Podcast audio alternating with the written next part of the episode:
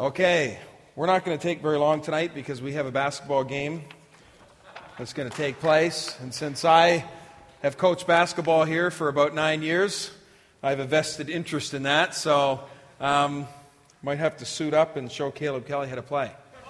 So, yeah, he's afraid of me. He knows it. yeah. He can jump higher than me, but I can take his legs out from underneath himself. I play dirty. What can I say? That's the way we Canadians do it. So, okay.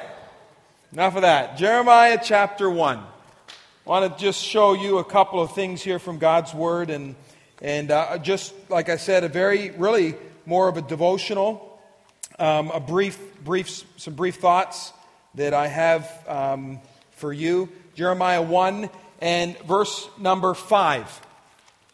So in Jeremiah 1 5, it says this Before I formed thee in the belly, I knew thee. And before thou camest forth out of the womb, I sanctified thee. And I, and I ordained thee a prophet unto the nations. Jeremiah is known as the weeping prophet. He was a prophet that was called of God for 40 years to preach a message to a people that weren't going to heed what he had to say. And here is, here is God giving this confirmation in the life of Jeremiah, this young man. And really, what God is saying is, is listen, Jeremiah, I know you. And really, my thought here tonight for you is for you to recognize more than anything else that God knows you. He knows the struggles that you have in your life. He knows the things that are holding you back from serving Him. He knows the reservations that you have in, in, in, thought, in the thoughts of giving your life to Him for service. God knows all of those things. Because Jeremiah said in the next verse, in Jeremiah chapter 1, in verse number 6, he said, Ah, Lord God, I can't speak. Do you not think that God knew that? In fact, God had just said, Jeremiah, there are three things that I want you to know about what I know about you. Number one, he said, I want you to know that I formed you. If, in fact, if you look at Jeremiah 1 5, God begins with that. He said, Before I formed thee in the belly. You know, in the Hebrew, the word formed refers not only to the initiation or the initiating of life, but here's the thing it refers also to the structuring of life. God not only initiated the life because He is the giver of life, He is the provider of life, He is the source of life, but He was the structurer. He structured your life. You know, there's only one Matthew Little in the world.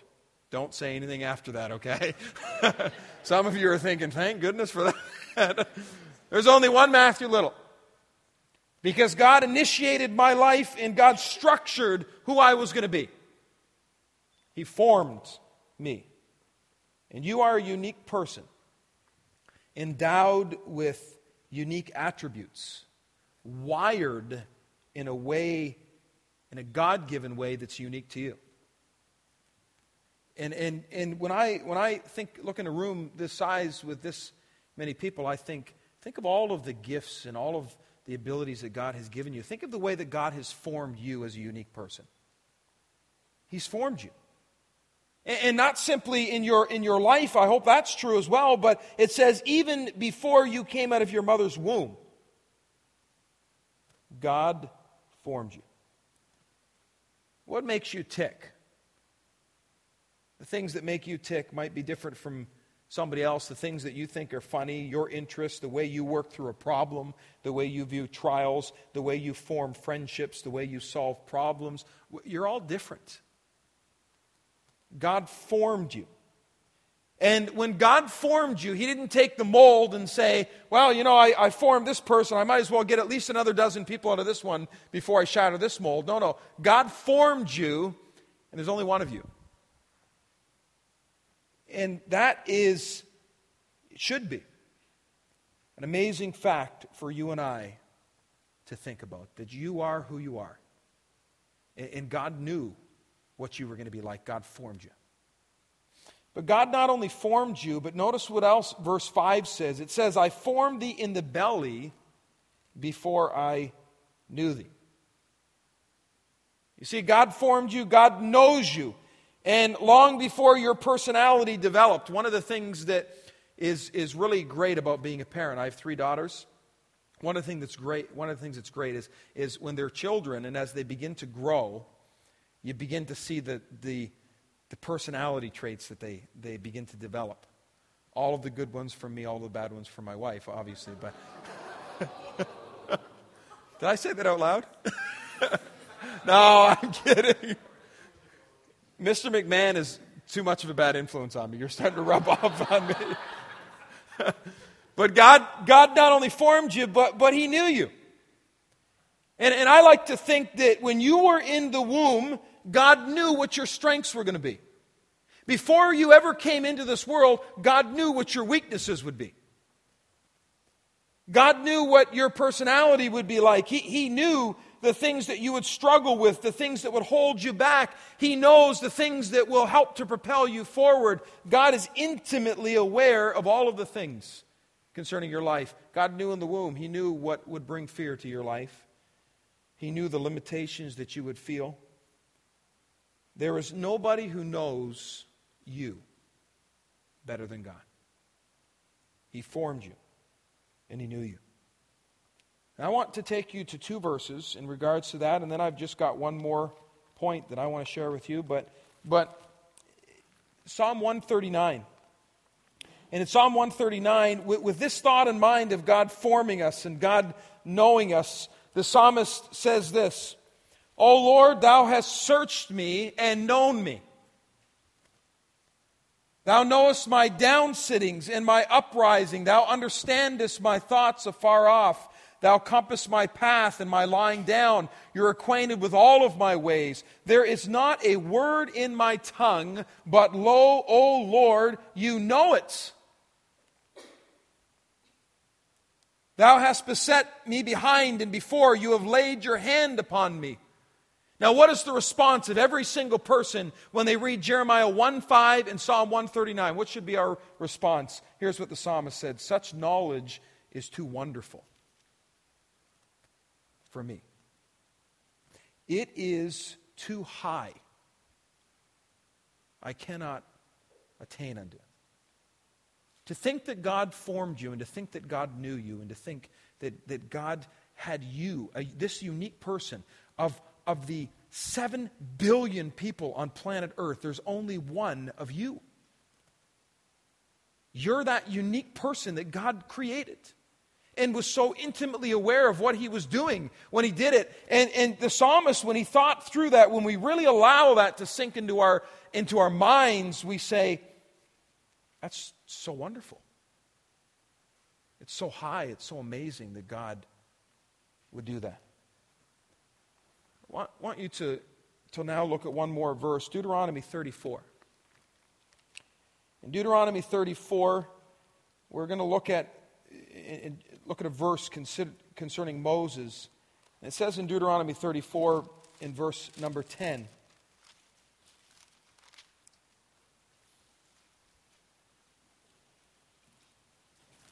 And there arose not a prophet since in Israel like unto Moses.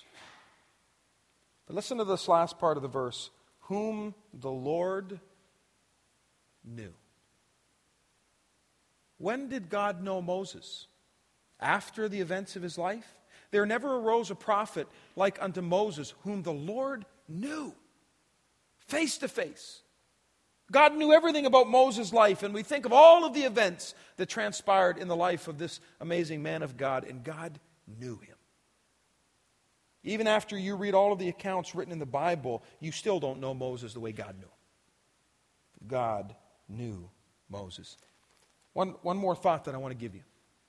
And this is really the, where, where it comes all together for you. In Jeremiah 1 5, it says, I formed thee, I knew thee, And before thou camest forth out of the womb, I sanctified thee.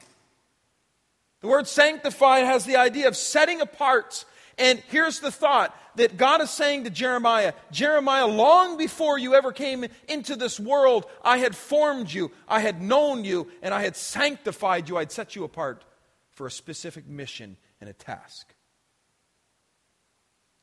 And that mission and that task that Jeremiah had, he had to fulfill it because God had created him with those unique qualities and those abilities and that makeup that was going to be needed for that task that God was going to give to Jeremiah.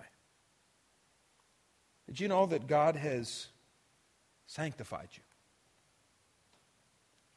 And, and I believe firmly that long before you came into this world, God obviously knew the plan that He had for your life.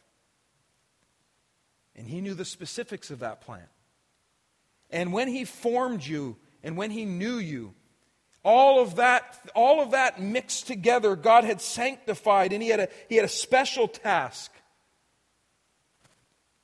And I believe He has a special task that He wants you to fulfill in your life.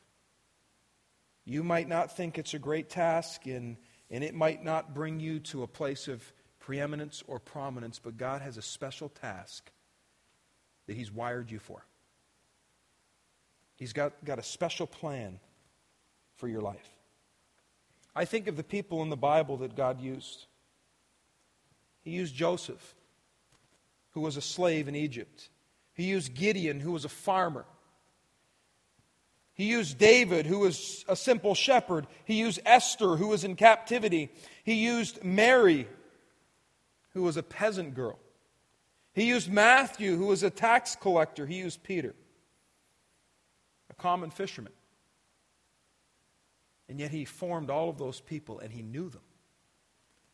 And he had sanctified them for the task that he had for them to fulfill. Now you might be saying at this point in your life, I don't, I don't really know what task God has for me to fulfill. And that's okay. It's okay because God formed you and He knew you and He knows exactly what He wants you to do. And as long as you remain humble before Him, and committed to do His will, God will lead you to that wonderful task, that thing that He has in store for you. I'm going to tell you a story, and then I'm going to conclude as, as I look back at Psalm 139. It's a true story. Happened several years ago at the University of Southern California. There's a professor of philosophy in that university deeply committed to atheism. And as the story unfolds, his primary goal for one required class was to spend an entire semester trying to disprove the existence of God. And his students were always afraid to argue with this professor for one reason because, in their minds, he had impeccable logic. He was a brilliant man. And so, year after year, the odd person may put their hand up with a little argument, but no one really had gone against him and his reputation. And at the end of every semester, on the last day, he would say to his class of 300 students, he would lay down this challenge and he would say, at the end of that entire semester of trying to disprove the existence of God, he would say, Is there anyone here who still believes in Jesus? Stand up. Right? Throw down the gauntlet, just like that. For 20 years, every single time he finished that class, he would say to 300 students, If anybody here still believes in Jesus, stand up. In 20 years, no one had ever stood up. Not one person.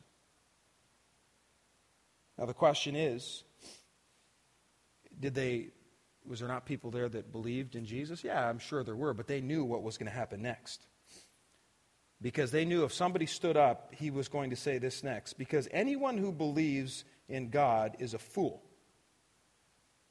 And he says, if God exists, then he could stop this piece of chalk from hitting the ground. And every time he finished this class off for 20 years, he would do the same thing, and he had the reputation for doing it. He would say, You're a fool for believing in God. Because if there was a God, he could stop this chalk, piece of chalk from hitting the ground, and he would hold it out, and the porcelain floor, he would drop it, and it would shatter.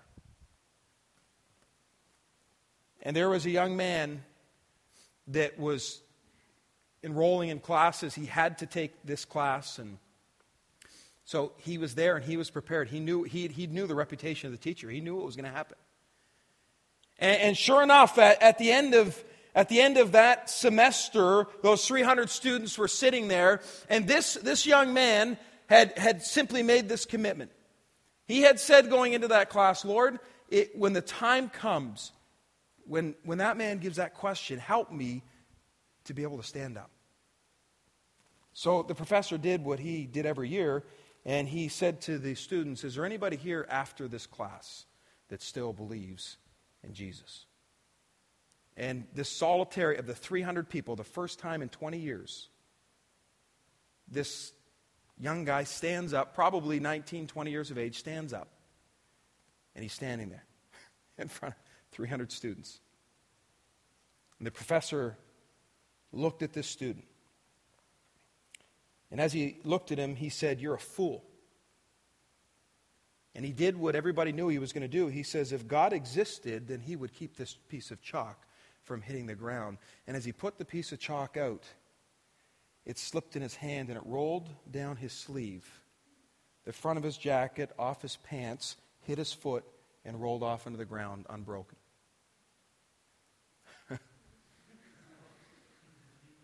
and that professor looked up at that student in disbelief and he walked out of the room. And as the story goes, that young man, with 300 students there, proceeded to walk down the aisle and to share his faith with 300 of those students that stood there it, it, themselves in disbelief with the reputation of a man that for 20 years he'd done the same thing, but nobody had ever challenged him, and the one guy that stood up. What did God do? Uh, that's, that's, that's not a miracle in the sense that there, it's not like he dropped the chalk and it hovered three inches above the floor. You know, that's not what the point is. The point is that if you're simply willing to follow Jesus, God will see fit to make you succeed for him. And, and what, a, what, a, what a great challenge that is for us. Now, look at, look at Psalm 139, and I'm going to close with this thought. As we think of Jeremiah's thoughts, and, and God formed him and God knew him and God had sanctified him. We come back to Psalm 139, and here's where it all comes together for us. The psalmist says in response to it all, He says, Such knowledge is too wonderful for me. It's too high. I cannot attain unto it. Whither shall I go from thy presence? Whither shall I flee from uh, thy presence. If I ascend up into heaven, thou art there. If I make my bed in hell, behold, thou art there. If I take the wings of the morning and dwell in the uttermost parts of the sea, even there shall your hand lead me, and thy right hand shall hold me. Verse 13 For thou hast possessed my reins and has covered me in my mother's womb. I will praise thee. For I am fearfully and wonderfully made. Psalmist responded to the thought of God's knowledge of him and said, What, what a wonderful thing that God would know me and form me, and I will praise thee. I will praise thee. And I want to challenge you to think tonight in terms of your life. One life that you have to live. One opportunity there, there's, there's no redos, there's no rewind button to hit. You have one life to live for God. One life. When we think of that young man that stood up in that class with one life to live, with all of those Christian students that had probably gone through before and didn't have the, the guts to stand up. They didn't have the fortitude within them and the courage to do what God wanted them to do. But guess what? God's formed you and He knows you and He sanctified you to be a witness for Him. Are you ready for that task? That's a, that's a serious sobering task. And yet, God wants that for you. He wants it for me. And I, I trust more than anything else that you're going to take that, that seriously and say, God, if that's the case, which it is, then, then you've got my life.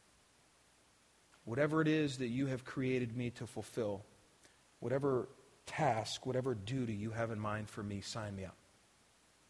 I'm yours. Let's just bow in a word of prayer together. Lord, I want to thank you for these students. And Lord, I thank you for the truth of Jeremiah 1 5. You formed us, you knew us, you sanctified us. In fact, Psalm 139 says those thoughts are, t- are too wonderful for us.